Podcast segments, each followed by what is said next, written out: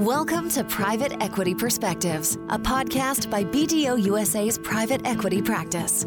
Each episode, BDO connects with leaders in the private equity space to discuss the latest trends driving deal activity, fund strategies, and portfolio company optimization.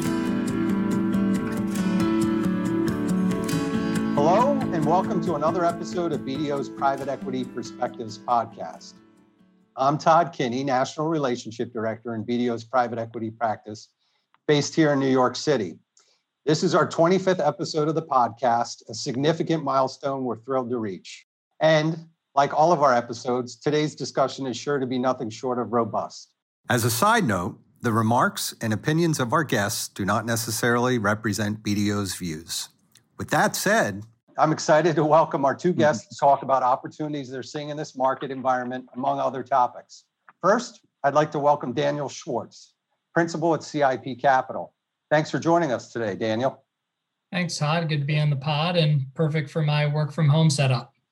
Yeah, awesome. Next, I'd like to introduce Adam Gross, who's a managing director at JEGI. Thanks for spending part of your day with us, Adam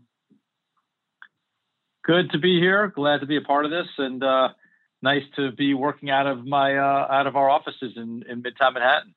Yeah, it's it, it's nice to see uh, New York City in your background. I can vouch for the fact that you're in there. So it's great having you both here. Let's get right into it. Uh, Daniel, I'll start with you uh, for a few uh, introductory remarks.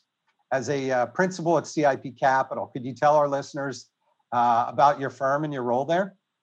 Sure. Thanks, Todd. And thanks again for having me on.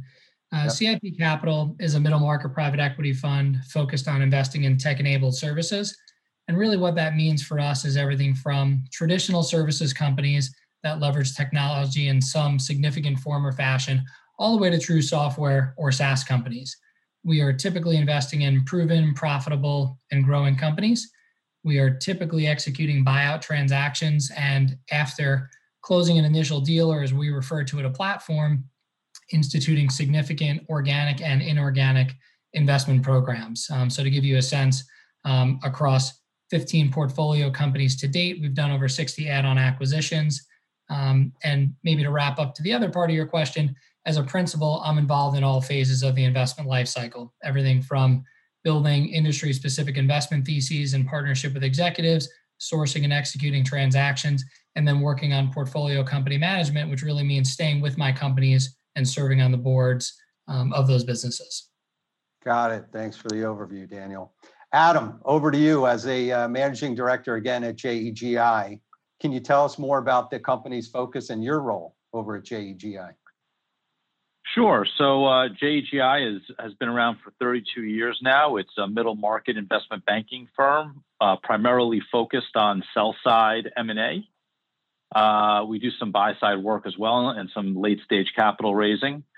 Um, but uh, we represent uh, companies, whether they be uh, you know strategically owned, so divestitures, or whether they be uh, owned by private equity firms like CIP, or whether they be privately owned, uh, across the broadly you know call the media, marketing, information, and tech enabled services sectors.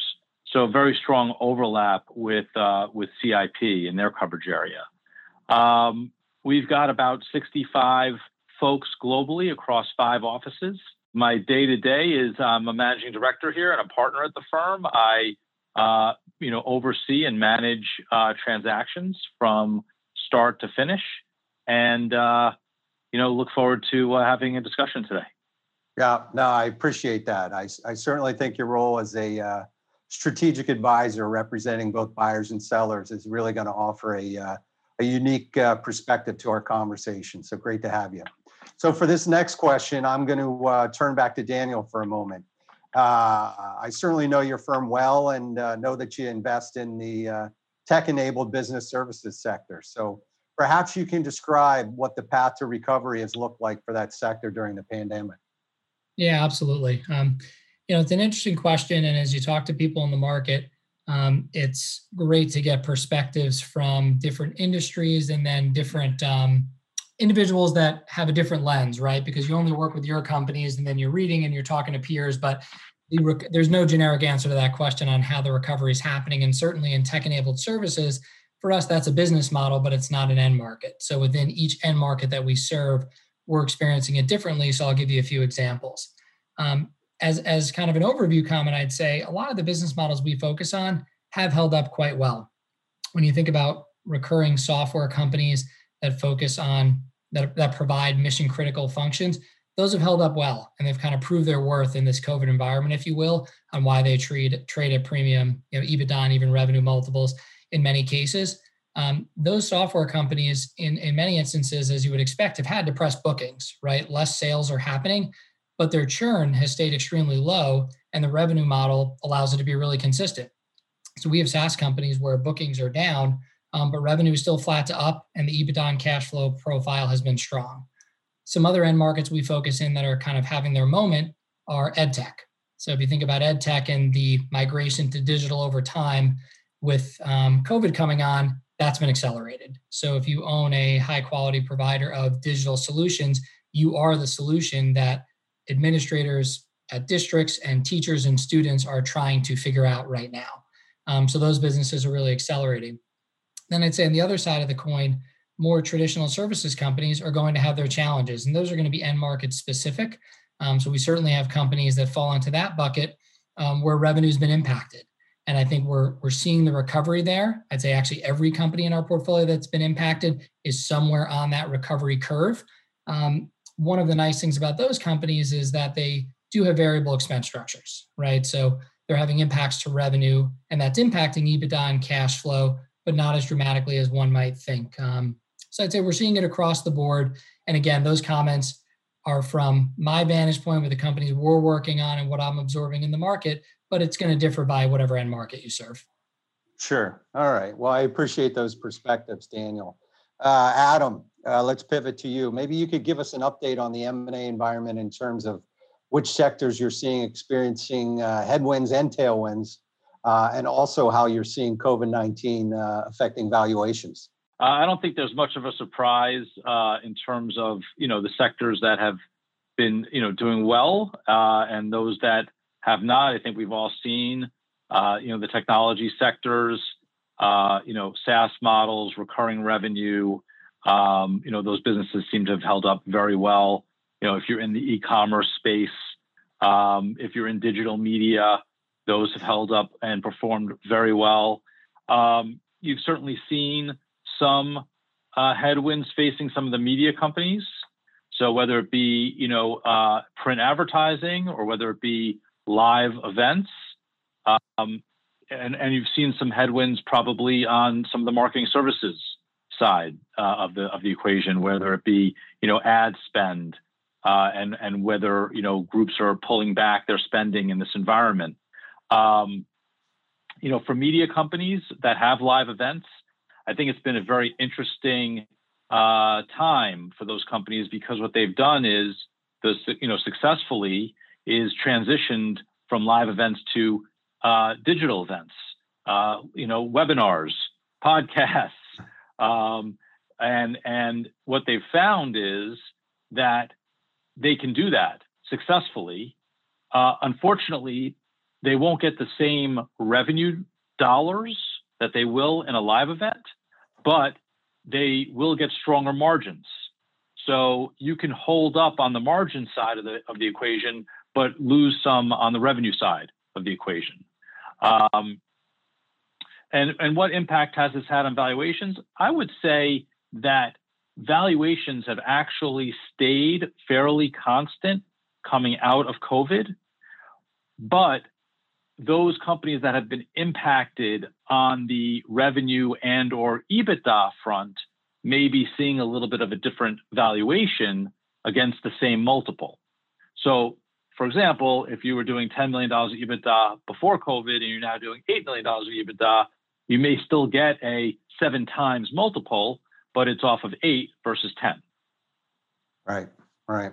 Makes a lot of sense, Adam. Thanks. Uh, Daniel, Maybe we can get you to touch on uh, portfolio strategy in this market environment. I guess uh, two parts. You know, are you taking more of a net buyer or seller approach, and and also are you noticing uh, deals closing on a more condensed timeline Uh, and if so, to uh, to what do you attribute that? Yeah, no, those are great questions, and I'll I may hit them in a somewhat reverse order, but you know, if I think back, what we saw at the beginning of the pandemic um, was that the deal market stopped. If you had a company that was in market, it was most likely pulled. The debt market shut down, and rightfully so. Everybody tried to focus on their portfolio and honestly their families and their personal situations. Um, so it wasn't the right time to be doing a deal on so many fronts. When we got to what I'm going to refer to as the middle of the pandemic, and I don't think that's something anyone could name at this point, but the beginning of the summer, we start to we, we started to see it loosen up. Um, the debt market started to open back up, and if you had a company that thrived during the pandemic or even just um, fared okay, then it was potentially in play, and it became more socially acceptable to start engaging in transactions. And if there was a reason to be selling, you could bring your company back to market. But if there wasn't, there was always a question I can at least tell you from our committee's perspective on why is this company coming to market right now? But if you had an acquisition to do or you needed financing and there was a purpose to do a deal, those were getting done. I would also say add on acquisitions continued through most of the pandemic. And I think when you take a step back, the reason for that is because they're strategic deals. So if you have an existing platform and a strategy and you know where you're trying to go and you've already identified the companies, if buyer and seller both understand as best they can where the space is, you can still do a deal if you have the capital to do it. So we saw add-on acquisitions continue. Um, fast forwarding to the other part of your question as to what we're seeing in the market now and if we're a net buyer or seller, we're both. Um, I, I think we're going to continue to see add-on acquisitions get done. It's been in vogue in private equity for a long time. It's a great um, way to build value. It's a big component of the strategy of our firm. And we've gotten several add ons done during the pandemic. I think for new platforms, the bar is just going to be higher. Um, and as we head into year end and we see deal volume starting to come back, um, Todd, it's specifically the deals that did well during the pandemic or have already proven what their recovery path is going to look like. Those companies can be sold. And they are in condensed time frames And that's one because you have this perfect storm of the election and changes in tax consequences. So folks feel like they have to get deals done. And I think the other is if you're actually willing to take the risk to sell your company, you're still afraid of the pandemic. So if you're going to enter into a process, you're talking to less parties, it's a condensed time frame, and you need certainty that it's going to get done. If a process goes for three or four months, when will the next spike happen? When will you get shut down? So it, again, it really is a perfect storm as to why I think deals are happening on condensed time frames, albeit it's going to be at a much lower volume. Yeah. well, I'll uh, I'll thank you both. We've uh, really already identified some useful takeaways for our audience thus far. So nice job, guys. Next, I'd like to turn it over to our coffee break guest, Mike Stevenson, who's a partner and national leader of BDO's accounting and reporting advisory services practice. Mike is based in our Dallas office. Let's hear what Mike has to say. Thanks, Todd. I'm Mike Stevenson, and today I'm here to talk with you about why more companies have pursued SPACs as an exit strategy this year and how the latest SPAC activity returns compare to traditional IPOs over the year. Special purpose acquisition companies, or SPACs, have been making major headlines.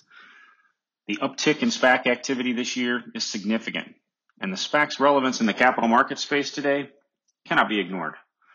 SPAC activity is really a corollary of the general IPO market, which has had to adjust due to the business environment changes during COVID 19. During the COVID 19 pandemic, SPAC deals have even accelerated at a record breaking pace.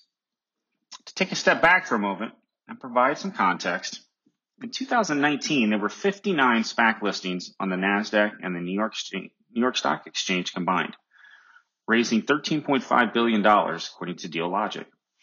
SPACs are now massive players in the deal making space, having already raised $26.5 billion so far this year across 67 different listings. That, according to website SPAC Research. That, that number is nearly double the amount of capital raised in all of 2019. And this also includes the highest average SPAC volume of dollars at $407.4 million. Bloomberg News says that SPACs comprise 23.7% by count of all IPOs over a million dollars, and 19.4% by volume in 2019. There are some advantages to SPACs in light of COVID 19. For investors, SPACs are seen as a relatively low risk as they can recoup their finances and the potential for returns are higher than ever given the access to capital, low interest rates, and ability to move quickly to close an acquisition.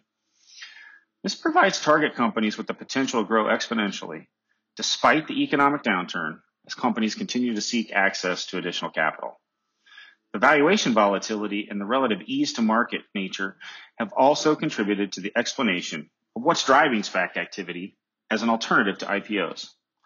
Companies in need of liquidity for their investments can turn to SPACs because it's an easier path for the price to earnings to growth ratio. What's more, during the COVID crisis, when travel restrictions and other changes have introduced more stumbling blocks into the traditional IPO route, SPACs have become even a more viable alternative. However, others will claim that the rise in SPACs is more about broader market factors than increased efficiency. There's still a view that the markets are volatile, and even though there's been overall growth. So if a target's goal is to raise capital and become a public company, one thing that the SPAC route does versus the traditional IPO is it creates slightly more certainty in its continued price. We're seeing more companies becoming interested in going public via SPAC because they see SPACs as an accelerated vehicle to get their deal done. There are some regulatory issues and other considerations. Despite its benefits, the SPAC IPO process and the de-SPAC transaction are highly regulated and complex transactions that require experience and intensive preparation. A SPAC must still comply with its recurring SEC filing requirements despite having little or no operations. Education is always important for SPAC sponsors to stay compliant with complex regulations. Companies and their management teams should ensure they have trustworthy and experienced legal, capital, and accounting advisors in place for a smooth transaction. Rushing through the process without the right knowledge can put a successful outcome at risk not to mention potential loss of funding and loss of reputation among supportive investors. For PE firms that are figuring out how to respond to the growing SPACs trend and field questions from companies that they've already invested in, they should take the time to invest in relationships they anticipate some of those portfolio companies will find attractive.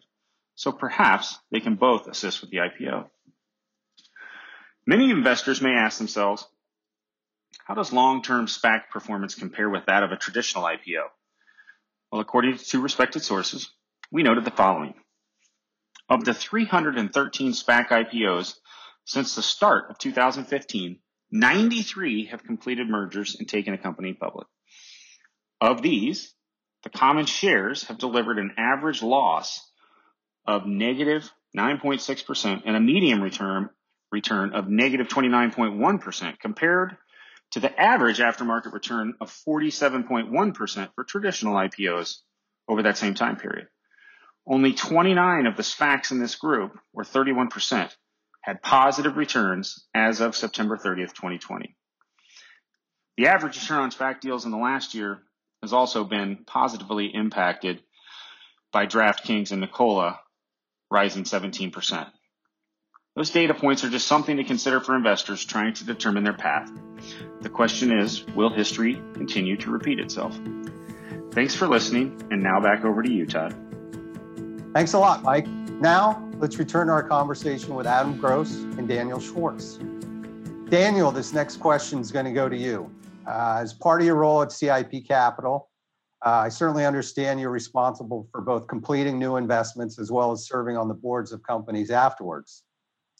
Maybe you could tell our listeners a bit about your work in that capacity and take us through some of the challenges and successes your businesses have experienced.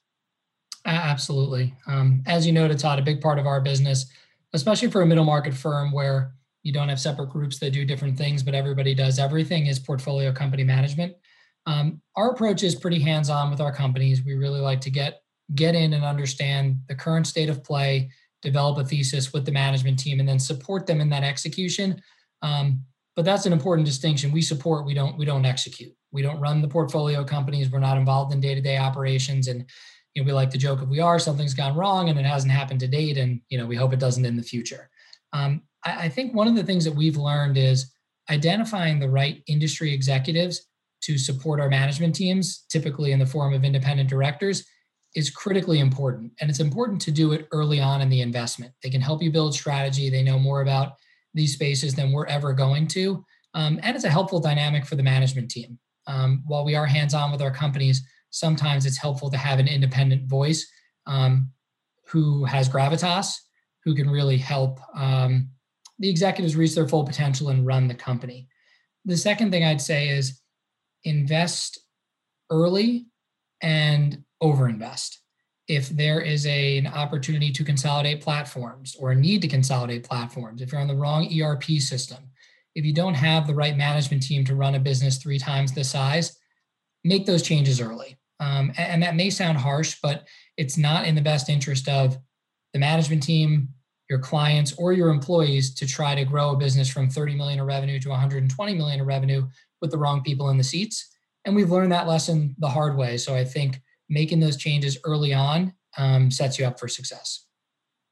All right. Well, very interesting per, uh, perspectives there, Daniel. I uh, you're you're sharing a little bit of the uh, the secret sauce that our listeners can leverage. So we always appreciate that. Uh, Adam, I'm going to throw this next question out to you. So COVID 19 has forced companies to pivot their operations in order to keep the lights on. That we know. Uh, I know you have some insight on media companies and, in particular, live event companies, like you've already mentioned. Uh, what specific maneuvers stand out as far as uh, how these businesses have pivoted or transformed as a result of the pandemic? Yeah, so um, you know, as I kind of uh, alluded to a little bit earlier, um, you know, the companies with live events have pivoted to uh, you know digital events, and right. um, you know there was a lot of uncertainty around that. I think back in March when uh, COVID started to impact the marketplace, uh, a lot of companies started to plan for maybe live events starting over the summer. Um, you know that really didn't happen for uh, for a number of reasons, uh, as everyone is probably aware.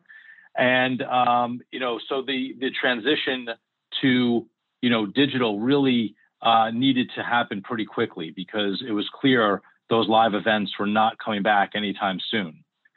Um, and what companies have uh, found is that uh, they can get uh, a lot of audience at these digital events. It's it's it it can attract even more people than the live event because you don't have to travel. You don't have to you know block out a lot of extra time on your calendar. You can you know you can block out a two hour window and from your home computer and and and participate. Um, they found the sponsors are eager to continue to reach their audiences and get their messaging out into the market and you know drive business and ensure the marketplace that they're still in business and and have a vibrant business. And they they want to be part of a community. They don't want to lose you know that uh, touch point and that network. So um, all of that's really very positive. And the experience online it can be a little clunky at times, but overall, you can make it pretty smooth. And there's a, a, number of solutions out there that will enable you to do a lot of cool things online, like live chat, uh, you know, having uh, global speakers from all over the, the planet, um, you know, a lot of different things, you know, different types of sponsorship links and and uh, logos can be placed in different in different places. It's you know, it, there's so there's a uh, an interesting aspect to the digital environment uh, that maybe didn't exist in the live environment. Um, the the key is, as I mentioned a little bit earlier, is look, the dollars are just not quite the same. They don't translate dollar for dollar. You're you're going to bring in fewer revenue dollars, but at a much higher margin because obviously you don't have to feed these 500 people or 1,000 people. You don't need to rent uh, hotel rooms or a meeting space. Uh, there's a ton of savings in having it in a digital environment. Don't get me wrong, there is a cost to a digital event uh, that you, you do need to either build a, pro, a platform or, or subscribe to a platform. And there's a cost to that, but it's not close to the cost of um, what a live event would cost. And so you are seeing stronger margins.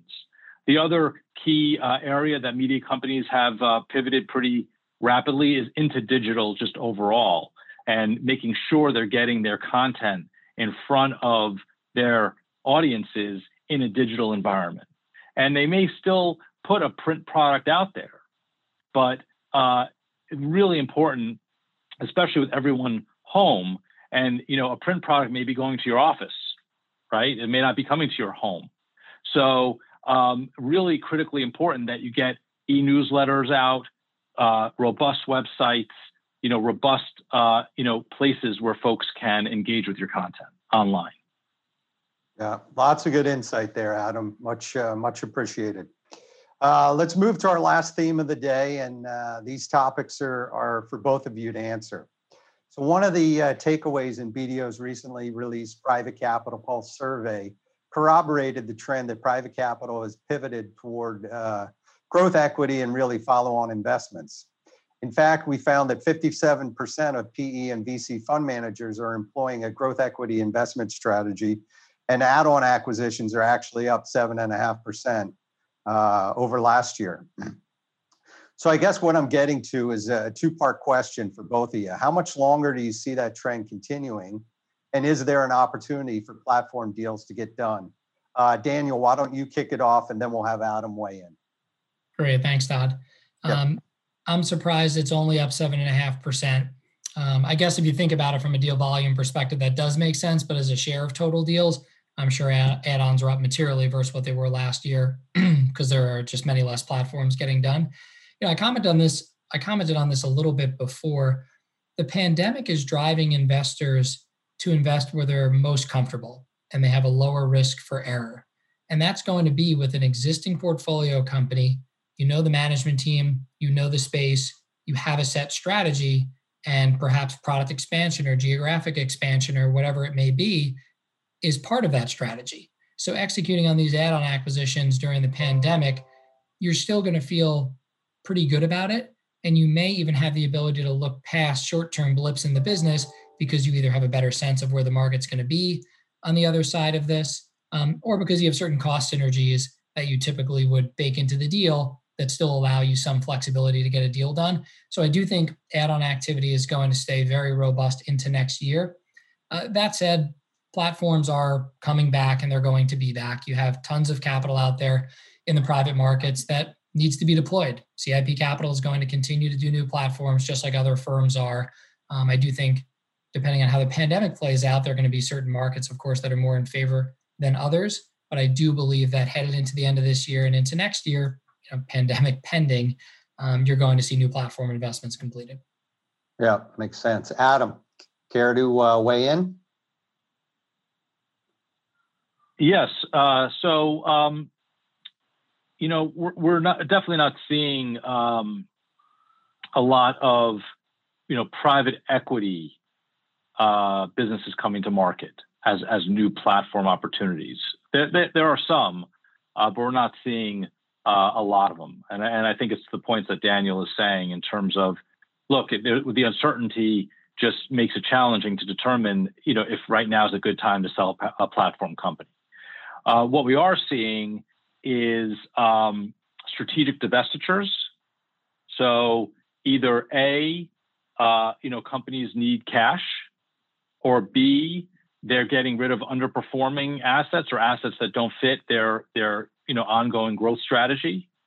Uh, there's just you know portfolio uh, re re-strategizing and restructuring going on in the market. Um, and then we're also seeing private sales, especially at the end of the summer. We saw kind of a wave of private sales due to the potential uh, change in capital gains tax that could be coming in 2021 uh, from you know uh, the potential shift in the political environment of the country, right? So uh, the the census is that if uh, Biden were to win, and if the uh, Democrat Democrats took the uh, Senate and potentially the Senate and the House, um, there would likely be changes in capital gains tax. It could get as high as your income tax level from a current level that's closer to kind of 20, 22%. So you could be seeing literally a 17 to 20% increase in cap gains taxes. Uh, and that drove private uh, sellers to sell their, you know, want to sell their companies this year. Um, and so we saw a wave of that towards the end of the summer. But uh, there's definitely a hole in the market, in our view, in terms of new platform opportunities.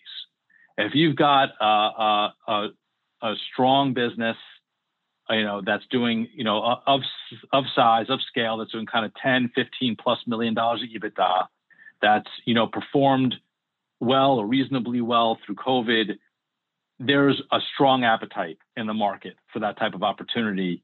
Uh, you will see uh, a lot of both PE and strategic interest in those types of opportunities, and uh, and you know there is a hole in the market for that for those types of businesses.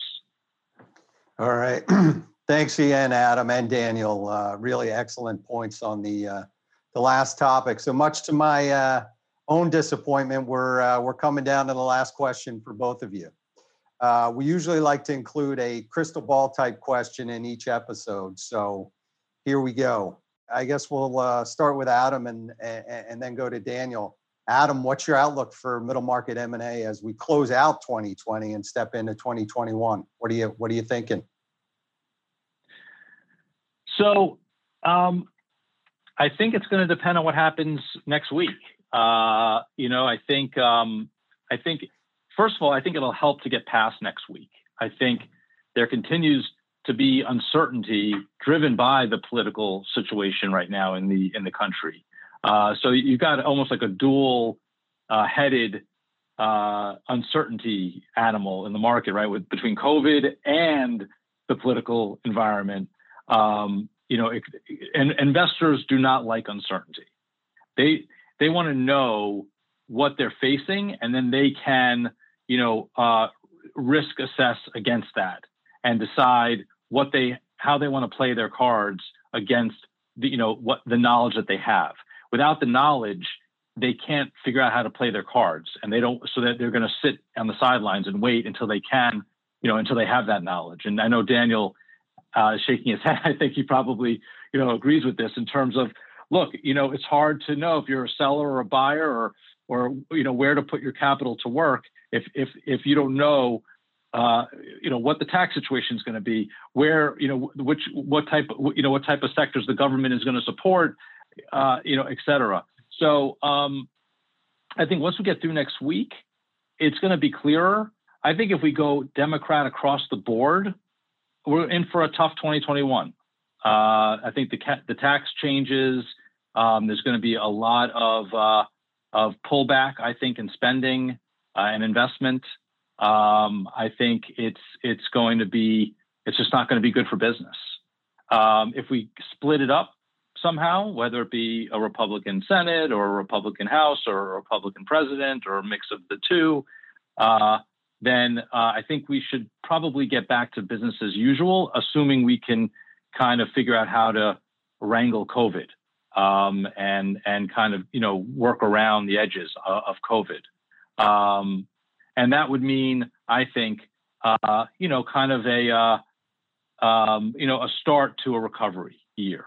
So, you know, if you think about the last recession, you call it 09, you know, 10, you know, we started to really um, kind of see, oh, 12, 13, you know, we started to get back to, uh, you know, volume of M&A. I would say that that's probably what we could see next year if if we get a split in in the uh, in the government. Right. I guess for the uh, the listeners' sake, we are recording this episode of the podcast uh, exactly a week prior to the uh, November third election. So, Daniel, please share your thoughts and uh, and uh, your outlook. Yeah, um, I think Adam made a lot of really good points there, and maybe you know rather than doubling those up on the politics and taxes, I'll comment on COVID.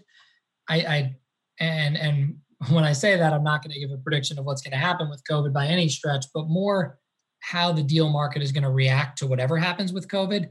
It's not going to be a repeat of what happened at the beginning of the pandemic, right? At the beginning of the pandemic, nobody knew what was going on, everything shut down, and the world and the, the deal market came to a stop. I don't see that happening again. So, whatever level of COVID spike there is or isn't in the beginning of next year, I don't think that everyone is going to stay on the sidelines the way they were before.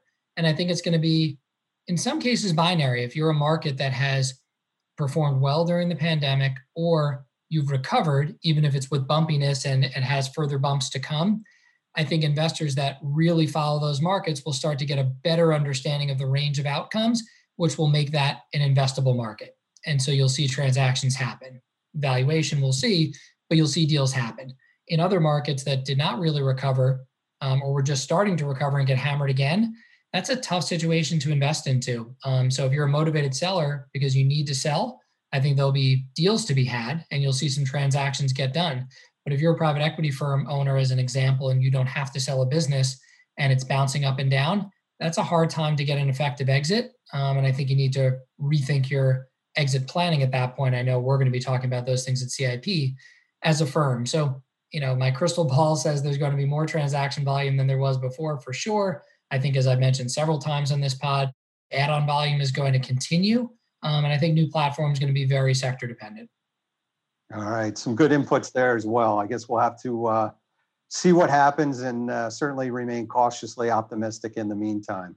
So, uh, Daniel and Adam, I really appreciate you joining the podcast today.